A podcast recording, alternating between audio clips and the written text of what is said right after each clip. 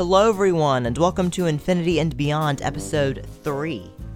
Um, today's a little bit different because I'm actually going to be doing this episode by myself. But regardless, today we have news. In our main segment, I talk about Disney Parks attractions that I would love to be feature films. Later, we have TV reviews back, and we will be discussing episodes 1 and 2 of Marvel Studios' She Hulk. Then, we have a brand new Disney theory, as usual, in our series explaining gods and Disney lore. So come with us as we go where very few have gone before to infinity and beyond.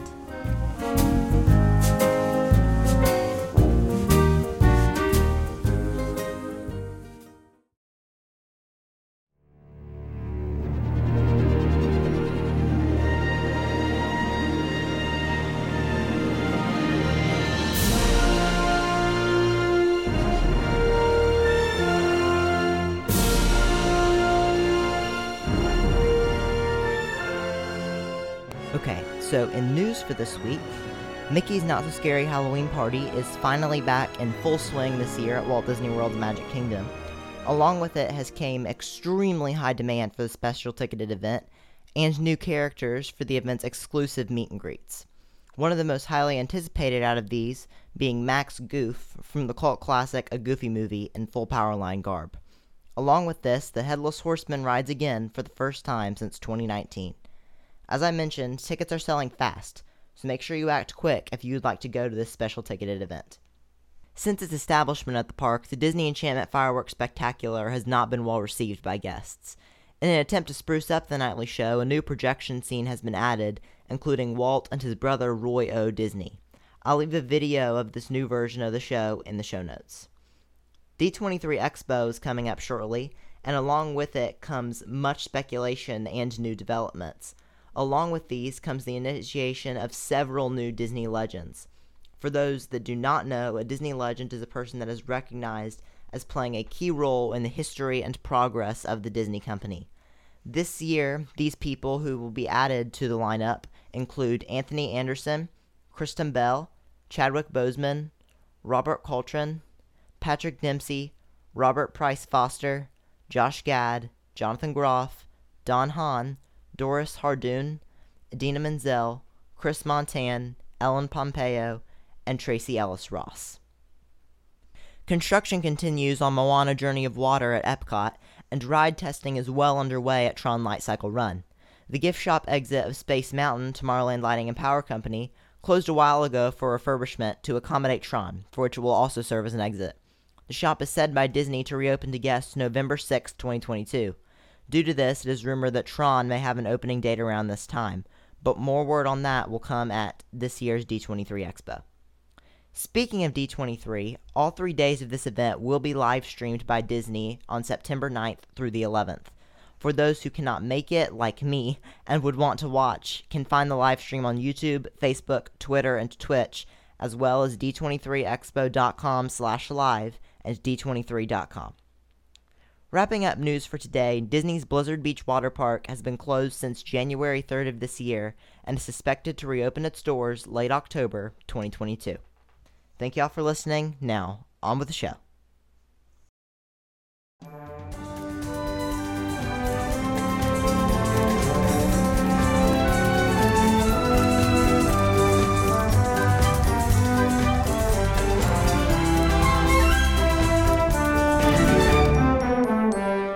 Hello, everyone, and welcome to our main segment for today. Um, for a long time, I have loved the idea of films based around Disney Parks attractions, and there have been some, such as the um, highly acclaimed and profitable Pirates of the Caribbean films, as well as the newer film Jungle Cruise with Emily Blunt and Dwayne Johnson, and the Haunted Mansion movie, the first one with Eddie Murphy. Um, that one was something.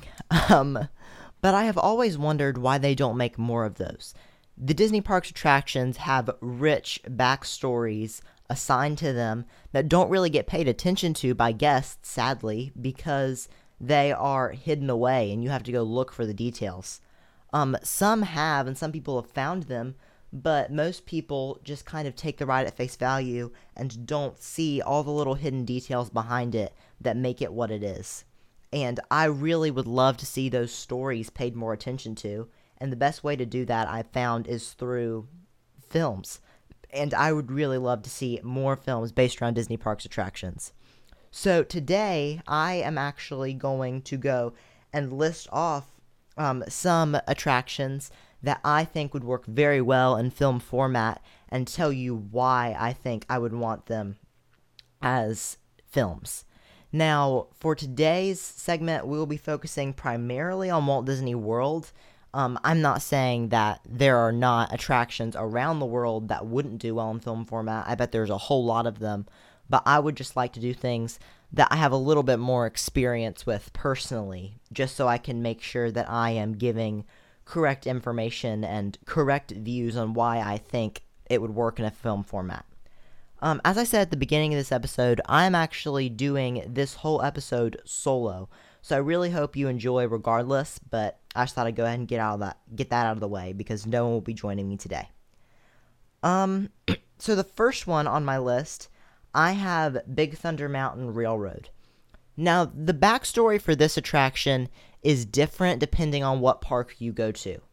In Paris, um, at Walt Disney World and Disneyland, and overseas, every one of these things has a different backstory. I think the one in Tokyo might have the same backstory as the one in Florida, but I'm not 100% sure. Most of them have different backstories to them.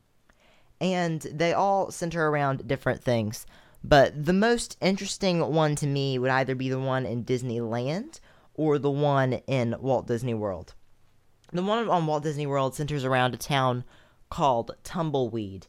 And after there is a great earthquake, the mining operations in Big Thunder Mountain Railroad are shut down indefinitely, and everything just goes dark people move away and it becomes a ghost mining town until we come along and begin riding the old mine carts once again that somehow are moving on their own without any form of machinery working to push them or pull them.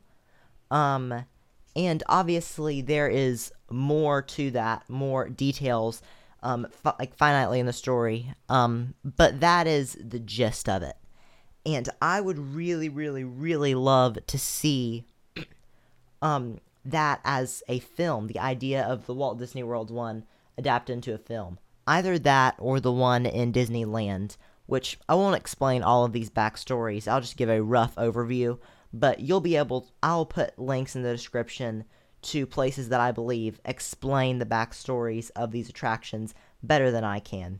And if I forget to, which is possible, um, I'm just gonna say right now, you can go to the YouTube channel Offhand Disney. He has some very, very um, great, great, great, great, great videos on backstories for Disney attractions. So my first one would be Big Thunder Mountain Railroad. I think it would work really great in a film in a film format because it has, depending on what place you're looking at it from, it really does have great characters. It's a very, very rich storyline and it just it feels like it's made to be written in a book or in a film and not just to be seen through the attraction. And not that it should it should be taken out of the attraction at all. I absolutely love the backstories for these Disney's attractions, but my point in saying what I just said is that I I would love if they were paid more attention to. So my first one is Big Thunder Mountain. Um, my second attraction that I think would work very well as a movie is a actual Haunted Mansion film. I know that we got one with Eddie Murphy, but it was not.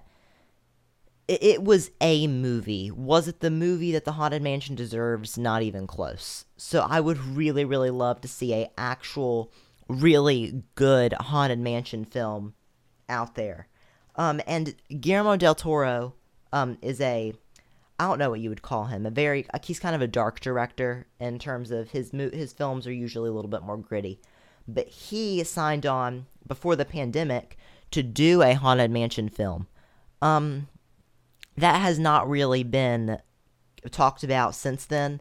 It still is coming and I would assume we're going to get some word on it at least coming up at this year's D23 Expo in September, but I'm not sure. But I'm extremely excited for that film, and I really hope it comes along soon because I really think The Haunted Mansion deserves a film or a series of films like Pirates of the Caribbean. Um, Pirates of the Caribbean had a storyline before the films came along, but it was not nearly as rich and nuanced as something like Big Thunder Mountain or Haunted Mansion. It had a storyline, but that storyline was much more hidden and took a lot more analyzing. It was not really kind of right in front of your face. But Haunted Mansion probably has the most intricate storyline out of any Disney attraction um, I can personally think of. It um, it has like mo- numerous characters to deal to play with, including Constance Hatchaway, um, Master Gracey of the ghost host who leads you through the mansion the entire time. Um, there's just so much mystery and so much story packed away in there. It's impossible to see on one ride through. Um, the Haunted Mansion is truly a masterpiece in themed entertainment um, ride creation but it also has way too much story to just kind of be left untouched on untouched on that front. So I think out of all of these on my list, it just might be the one that I think deserves to be a movie above all the rest. I just but I really really hope we get a actually good haunted mansion movie in the next few years. Um the next one on my list might actually surprise some people, but Space Mountain is has a storyline separate from you go to space and come back. It is, at least from what I understand, in Florida. I don't know if the if I'm not sure if the storyline is the same in California Space Mountain, but in Florida Space Mountain, the premise is that um, each of the different space mountains around the globe are a spaceport. Each of like an airport for space, and you are going on a trip, like an airplane trip when you are on Space Mountain as a roller coaster. You are going to another one of the spaceports. That's also why when you go ahead and you get off of the attraction, you go up that conveyor belt and it shows you all of the um, the commercial sort the advertisement windows for different resorts around the galaxy or whatever. And that's because you are in an airport, you're in a spaceport. And I'm not sure how they would take that and make it into a film, but I do think it's possible. And I just really think that idea is fascinating. So I would love to see it fleshed out more and put into a film or a book or something along those lines. Um, Space Mountain actually might not work as well for a movie as it would for a Disney Plus series. Maybe a bunch of like singular story events that have happened related to the said spaceports, but I really think it that story should be flushed out a little bit more, and it really, I think, could be something really great. Now, this next one on my list is one that I have wanted to be a movie probably since I wrote it because it feels like it is an attraction based on a film, even though it's not. It's completely original. Um, t- to an extent, it's almost completely original. But the tower, the Twilight Zone Tower of Terror in Disney's Hollywood Studios, is a wonderful attraction, and the backstory for the attraction is actually completely um, original. The only thing that's not original to Disney is the Twilight Zone theming. And I personally think the Twilight Zone theming will be leaving the Tower of Terror very soon because it can't. Disney won't keep paying for the rights to the Twilight Zone for long. And I'll explain why. The Twilight Zone is owned by CBS. CBS is owned by a company called Viacom, and Viacom is owned by a company called Comcast. Comcast is also the company that has NBC and Universal under their umbrella, and a bunch of other. Um, and Viacom has Nickelodeon. Comcast is the big overlord that the money that Disney is paying is truly going to and it's Comcast is Disney's greatest competitor in the entertainment industry. And I really just can't see them paying much longer for t- the rights to Twilight Zone for that attraction. And when I say this, I do not think the attraction is going away. I just think that at some point very soon, we'll see it lose its Twilight Zone theming and just be left with its just its raw story its raw storyline with the ghost story and the Hollywood Tower Hotel and all of that. It's not going to go away like it did in California, but the Twilight Zone I believe will be leaving it soon, and I am excited for that. I'm ready for that change. I feel like it'll be a much better it'll it'll not much better. I feel like it will make it a even better attraction, more than more so than it already is, with it being a completely original attraction, no IP attached to it, which in modern day Disney is a really really really hard thing to get. But I think by popular demand, that's what's happening this time with Tower of Terror. Now, a couple a couple months ago, I'm pretty sure, maybe last year, I can't really remember for sure, but Scarlett Johansson who um, plays Natasha Natasha Romanoff in um, Marvel Studios um, MCU films. She, and I mean, she does a whole bunch of other things as well. Obviously, she's a actress, but um, I I just thought that's where people would recognize her the most from.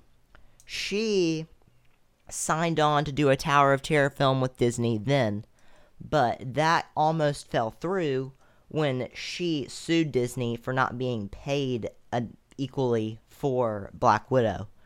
Um, at later, that whole issue was resolved, and as far as we know, she is signed back on to do this Tower of Terror film.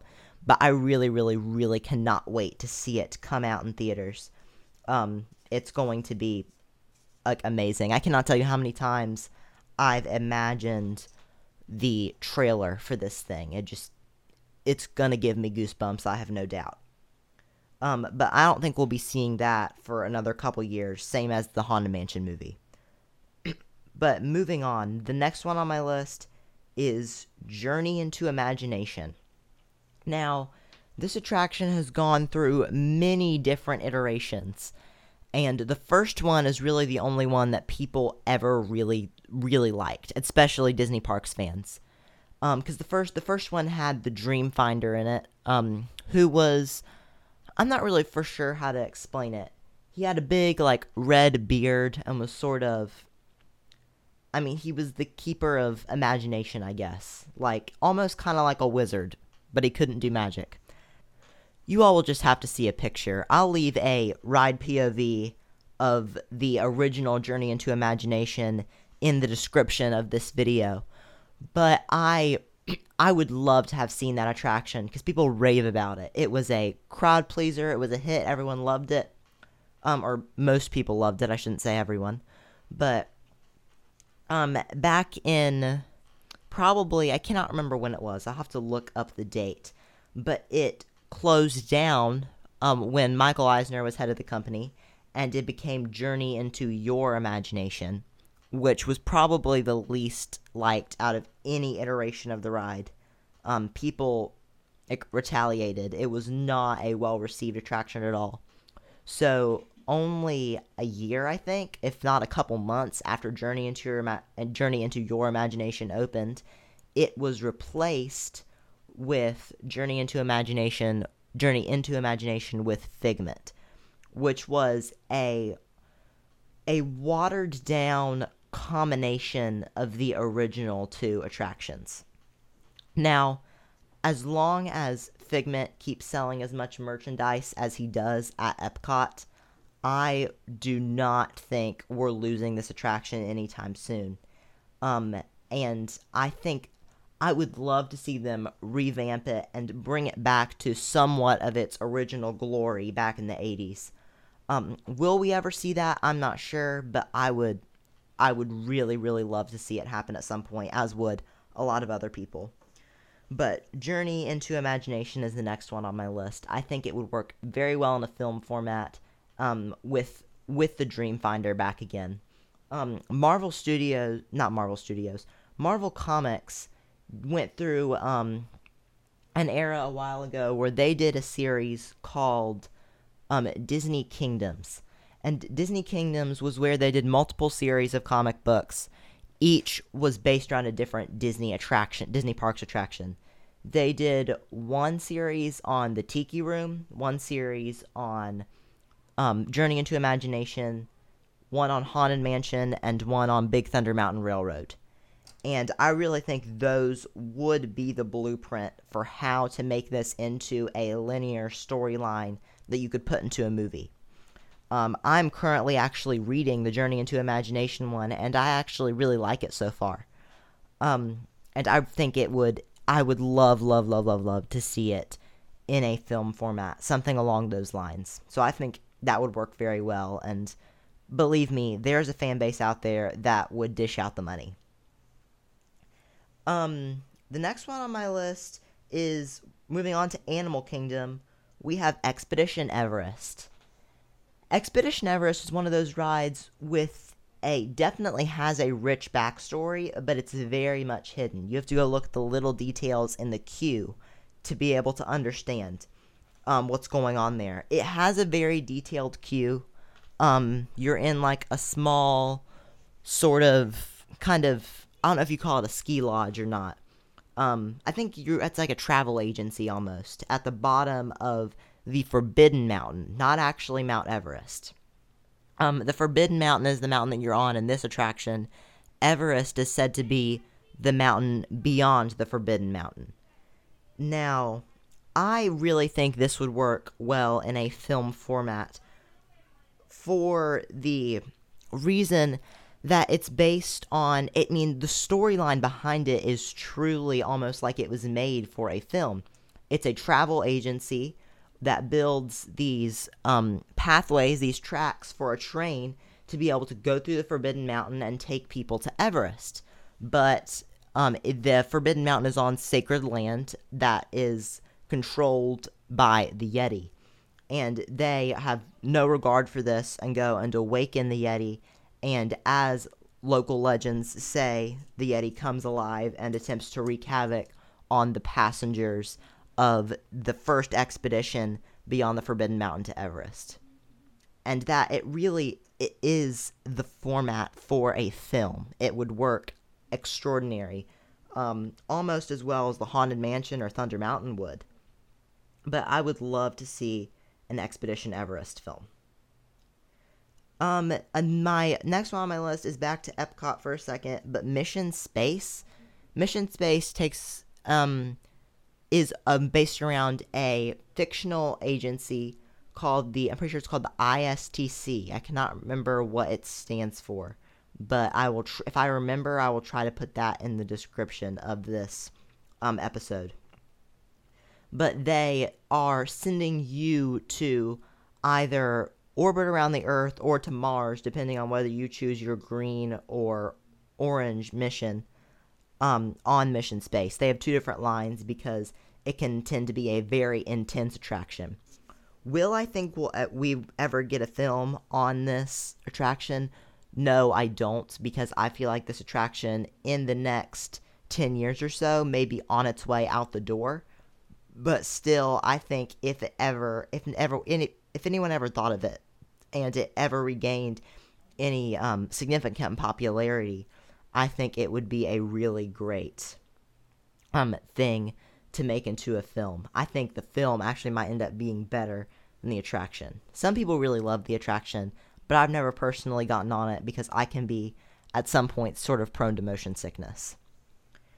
But um, those are the things on my list. I really hope you all enjoyed this segment of the episode. Um, it's something new. I may start be doing some of these things alone sometimes, and I really hope you liked it. Um, now, on with the show.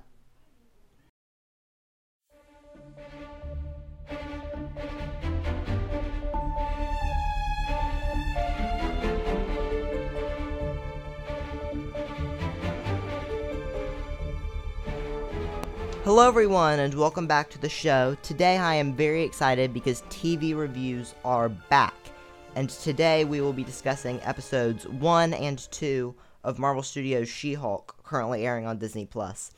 This time, though, is a little different today because I will actually be doing this by myself. So, starting off with episode 1. In the comics, the way Jennifer Walters becomes She Hulk is she gets in some sort of accident and is close to death, and the only person with a similar enough blood type to give her the blood transfusion that she needs to survive is her cousin Bruce Banner. and through that blood transfusion, she ends up becoming a Hulk as well.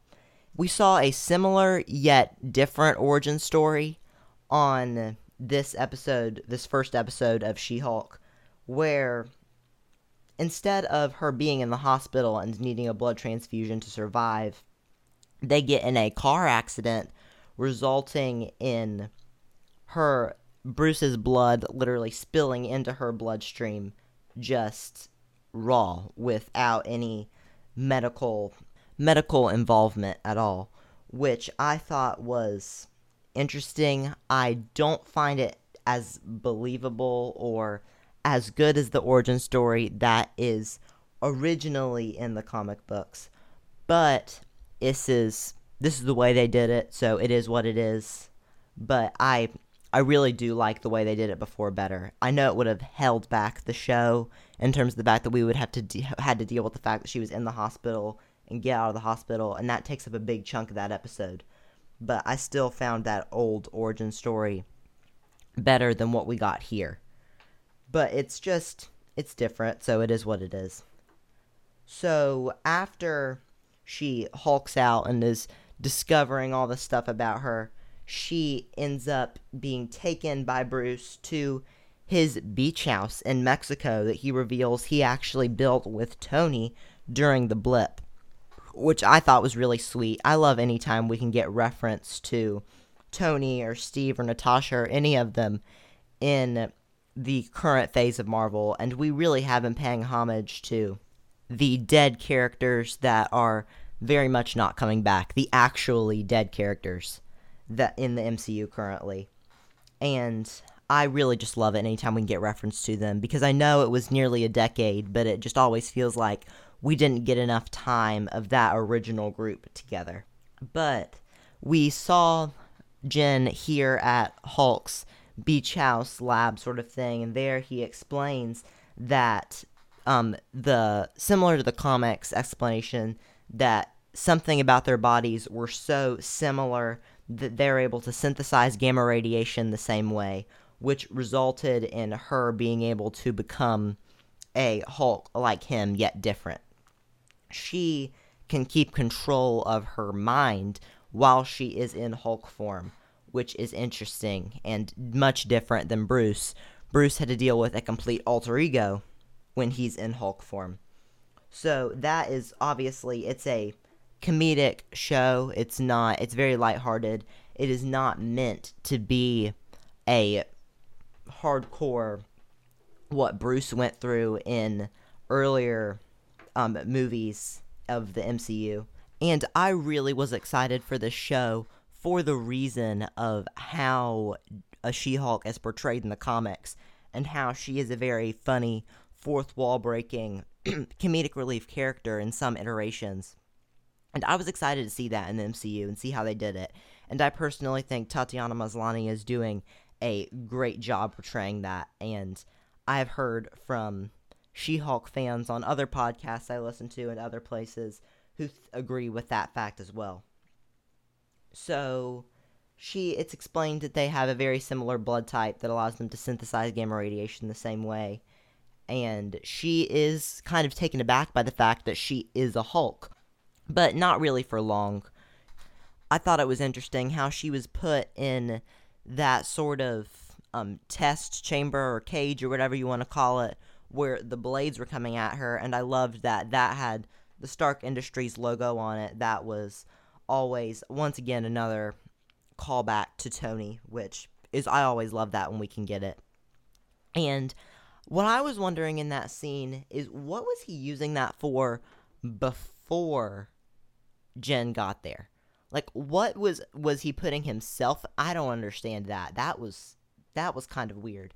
Because what happens if you aren't able to Hulk out and get out of there before time runs out? You just literally get chopped to bits by these razor blades. So I was wondering what what was he using that for before Jen came along? That was kind of suspicious to me. But she goes and goes back to LA, and even before that, when they're training or whatever, she is being very smug in how she is dealing with the fact that she's a Hulk. She thinks that Bruce is being completely ridiculous and that she 100% will not have to go through what he did. But it's going to be different.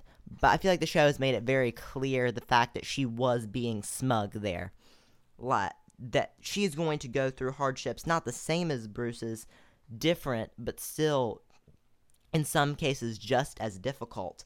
And she's not, she's, she is a superhero, and she's going to have to deal with that at some point and reconcile with that. And that's really hammered through right at the end of this episode when she's about to wrap up her closing argument. Case she's on currently in the courtroom, Jameela Jamil's Titania character comes and breaks through the wall, attempting to get out of traffic court, as it's said on a newscast that is shown in the next episode. And she has to hulk out and deal with it because it's her civil duty. As she has those abilities, she should use them to be able to help people, even if it's going to put her in the public spotlight, which it did. It got on national television, and it be- was completely out there that she was the She Hulk. And she does not like that by any means, but she's going to have to learn to deal with it because it is her life going forward.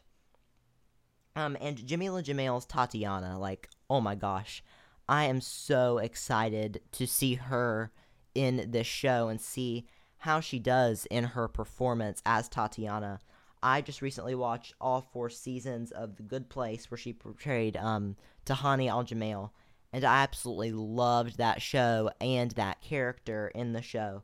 And I really cannot wait to see her in something else, especially portraying a villain when she kind of on The Good Place did this sort of pompous goody two shoes sort of character, and that's very outside of what she's doing now. I love that we got to see um, in the next episode, moving on to the second episode, we got to see um, Jen at family dinner and how her family's what her family's reaction was to the fact that she is a Hulk now, that they have a second Hulk in the family, and I mean I don't know. I thought that their reaction would be much different than it was, but I loved the way that they did portray it, and I mean it's a bunch of things that you would expect to be completely different in the way that we've had very dramatic things in the MCU so far, um, Phase 4 specifically, like Multiverse of Madness and in The Winter Soldier, and then you come along to this, and everybody's just like, nobody cares that she's a Hulk pretty much. It's just. It's just a thing that happened. They've already dealt with it once. It's not going to be a problem again. And I really love that we're not really having to go and deal with all the melodramatics of other stuff and in some things, like Multiverse of Madness and Falcon and the Winter Soldier, the melodramatics, as I put it, was needed. It was it was just how the story was being told, but this is a very different, more light-hearted performance um, that requires that they're not to not be hung up on things like that for long. So, yeah, I I really enjoyed the family dinner. I thought that was very funny. Um, moving on to later in the episode, it is revealed that she is going to be representing Emil Blonsky's Abomination in court. Um, for those of you who don't remember, Emil, Emil Blonsky or Abomination is the villain of 2008's Incredible Hulk film, and I, I am not by any means a a fan of that film, but I am I do like that we are seeing it referenced in MCU proper now a lot of people have not counted it as canon, and since it came out, we have gotten little to no reference of it, except for um, little tiny things and a scene in What If that actually had Betty Brant in it. So I, I like that as we're going forward, we're getting more reference to this, but we're not perseverating on it and talking about the nitty gritty details. Um, I also thought it was very interesting, and I feel like this is a point I should bring up that in the second episode, when she went and called Bruce to ask him if he would be comfortable with her representing Emil Blonsky in court, defending him. Um, they have that conversation before she asks him, When are you going to come visit LA? And he says that he's actually kind of busy before hanging up the phone and the camera zooms out to see that he is in the middle of space on a Sakaran spacecraft, similar to what caused the car wreck at the beginning of the first episode, headed off to what we can assume is Sakaar again. And I really, I'm excited to see that because it, a lot of people are thinking what's happening. The only reason he would be going back to Sakaar is that they are doing a variation of a comic storyline called World War Hulk. And in World War Hulk, the idea is that the Illuminati, the group of people that we see in Doctor Strange in the Multiverse of Madness with some different members, are send Hulk away to um, Sakaar, banish him there because he's deemed too a- dangerous for Earth. And he becomes angry with them but can't get back. So he begins a life on Sakaar and um, has meets a woman and they are about to have a baby before the planet is decimated and he's the only one who survive who survives.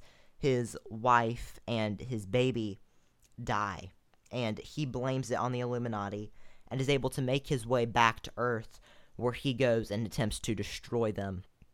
Obviously, there is no Illuminati in MCU proper, so this is going to be a different storyline. As we see, he's not being banished, he's just simply going to Sakaar because Sakaar came to retrieve him.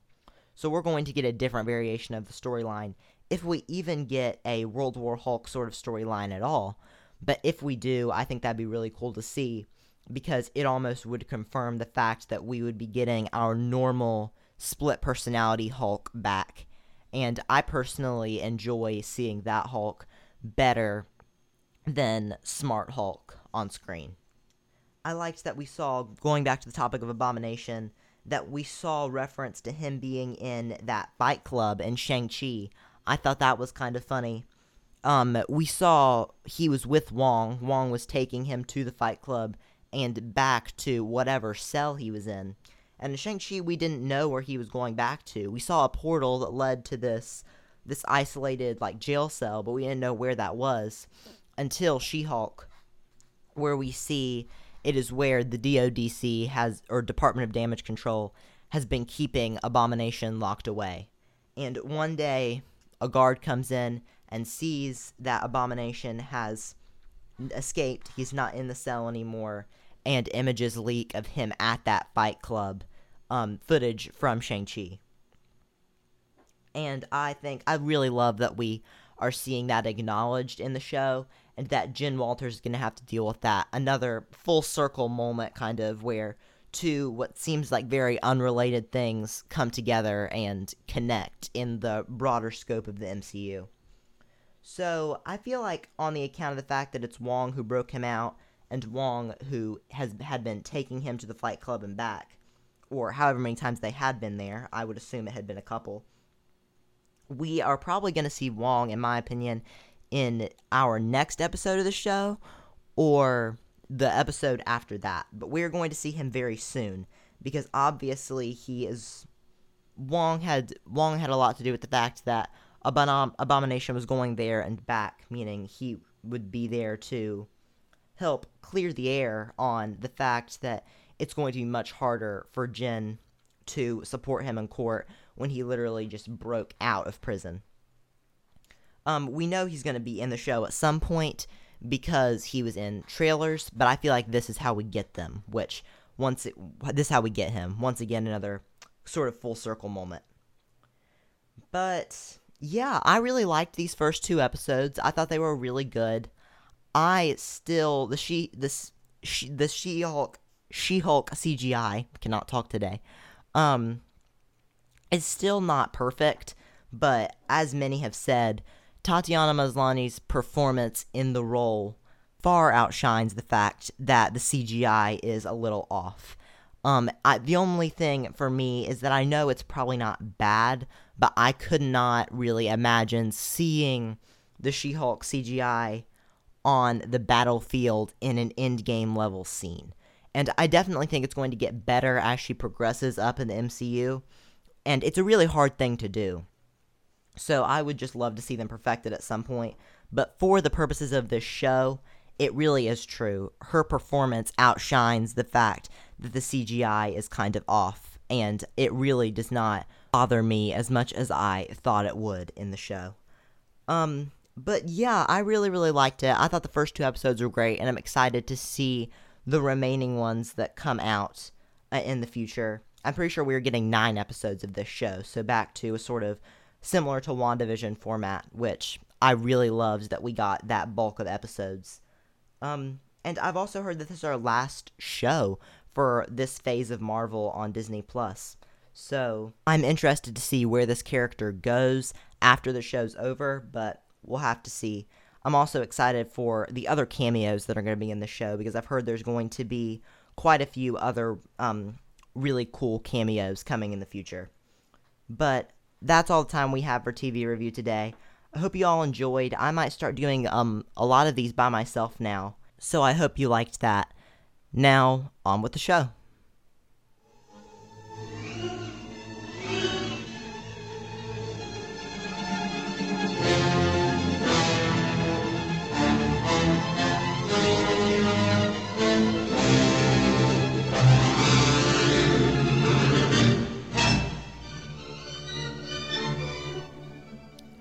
Hello, everyone, and welcome back to the episode. If you don't already know, we are in a series of theories now explaining gods in Disney lore. Okay, now in my first installment of this series, I covered how gods can die in Disney canon. What sparked the idea to explain gods in Disney lore in the first place is in my first episode, I claimed gods die in Disney canon. Um, what that statement was in reference to was Calypso, a sea goddess in the Pirates of the Caribbean film franchise as I have previously said, um, is one of the only Disney live action franchises that I believe fits into the Disney connected universe. The other involves a certain nanny that doesn't age with a talking umbrella, but that's another theory entirely. Calypso is a heathen goddess that once ruled over the ocean, second to only Poseidon himself. She is what I will refer to going forward as a rogue god, meaning a god separate from the Olympian pantheon. Though even in saying this, she is not only a goddess in Disney lore, but in Greek mythology. In Greek mythology and in Disney lore, she is the daughter of Atlas, a Titan. In Greek mythology, the Titans ruled over the earth as its prime gods before the Olympian pantheon. Same goes for Disney canon. The only difference here is that the Titans in Disney lore are not humanoid gods, as they are in Greek mythology, but giant beasts. And among them, there doesn't seem to be an Atlas. The reason for this is that Atlas, in Greek myth, is the god responsible for holding the heavens and the earth in place, meaning he would not be on land wreaking havoc as the other titans were. This also gives us means to believe he was possibly a more developed specimen than the other titans. So Calypso is the daughter of one of the oldest living and arguably most powerful gods in Disney canon, not to mention related to the Titans one of the very few beings that have the ability to kill a god with simply brute force. Along with this, she is not a member of the Olympian pantheon, therefore, she does not fit under their rules. In my last theory, I explained how a god can become mortal or die. As we see in Pirates of the Caribbean, Calypso remains mortal even though she is bound in human form. But here's the caveat, because here we run into the Hades problem again. In Pirates of the Caribbean at World's End, Davy Jones explains there is only one price I will accept. Calypso. Meaning Calypso can die. How? Well, looking at the list for ways gods can die in Disney canon, there's only two ways that could apply to Calypso. One, brute force, and two, physical potion or spell. Both of these are possible, but I see the second being more likely, being that it didn't seem incredibly difficult for the Brethren Court to bind her with the correct tools. In fact, I think this is the event that frightened her enough that she would think of passing on her power. Did Calypso ever actually die? It's hard to say. After At World's End, we never see or hear from her again, but I still think it's possible she could pass, and she knew that. In my opinion, my theory about Princess and the Frogs, Dr. Facilier, still holds strong. If you don't know what I'm talking about but are interested, you can check out my theory on this topic in Infinity Beyond's very first episode. Now, there's a couple more rogue gods separate from Calypso, but the most relevant out of these I will discuss in more detail than the others. These three, in my opinion, are the elemental spirits of Frozen, Te Fiti, the ocean itself from Moana, and Chernobog. These are simply the most relevant today out of the Disney rogue gods, though there are more. First, let's talk about arguably the most iconic and infamous out of these rogue gods, which is Chernabog. Chernabog features first in the Fantasia segment Night on Bald Mountain, where he is depicted as a giant demonic beast with horns and bat wings emerging from a mountain, calling deceased spirits to worship him on Walpurgis Night, which is the Slavic equivalent of Western Halloween. Though in Slavic myth, Chernobog is the god of the night, the film and Walt Disney describe Chernobog as Satan himself, so we can come to the conclusion Chernobog is Disney lore's Satan. Regardless of his title, he is revered as the most pure evil, terrifying, heinous villain Disney has ever created to this day. The way this character fits into the big picture of the Disney connected universe is not as obvious as some other characters. Yet I think he does, and those connections will come in later theories. Assuming automatically he does fit into this connected universe, I believe his dynamic with the likes of Hades is the same of that of Poseidon and Calypso, just opposite. With Chernobog as the prime ruler of the dead, and Hades simply running operations in the underworld under Zeus's orders. Notice I said he runs operations in the underworld under Zeus's orders. I don't think Hades is even a god. I alluded to this in my last theory as well, but as I said then, I will explain that another time. So that's all the time we have for theories today, but I will finish speaking on rogue gods next time, so stay tuned. Now, on to the end of the episode.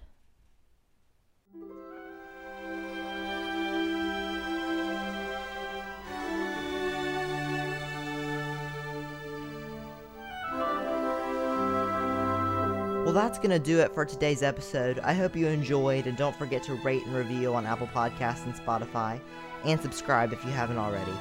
Once again, thank you for listening. Have a magical day and a great big beautiful tomorrow to infinity and beyond.